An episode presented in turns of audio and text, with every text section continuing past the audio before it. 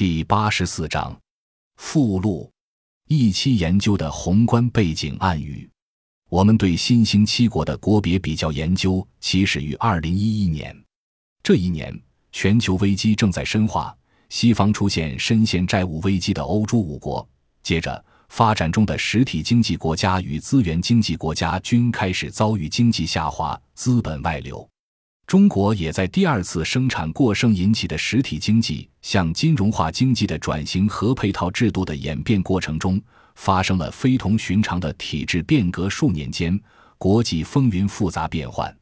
在一期中最极端的情况是国家失败，美联储加息带动油价暴跌，使不能摆脱殖民化单一经济的出口依赖型国家的财政和金融这两个最重要的宏观调控手段崩溃。从而使社会陷入混乱无序状态。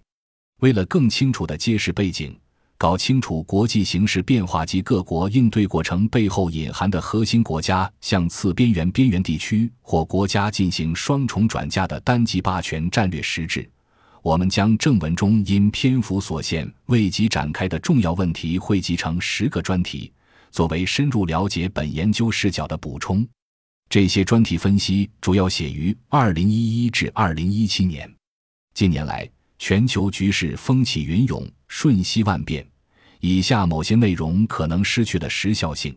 但其分析框架还是有一定的参考价值，故不予删改，立此存照。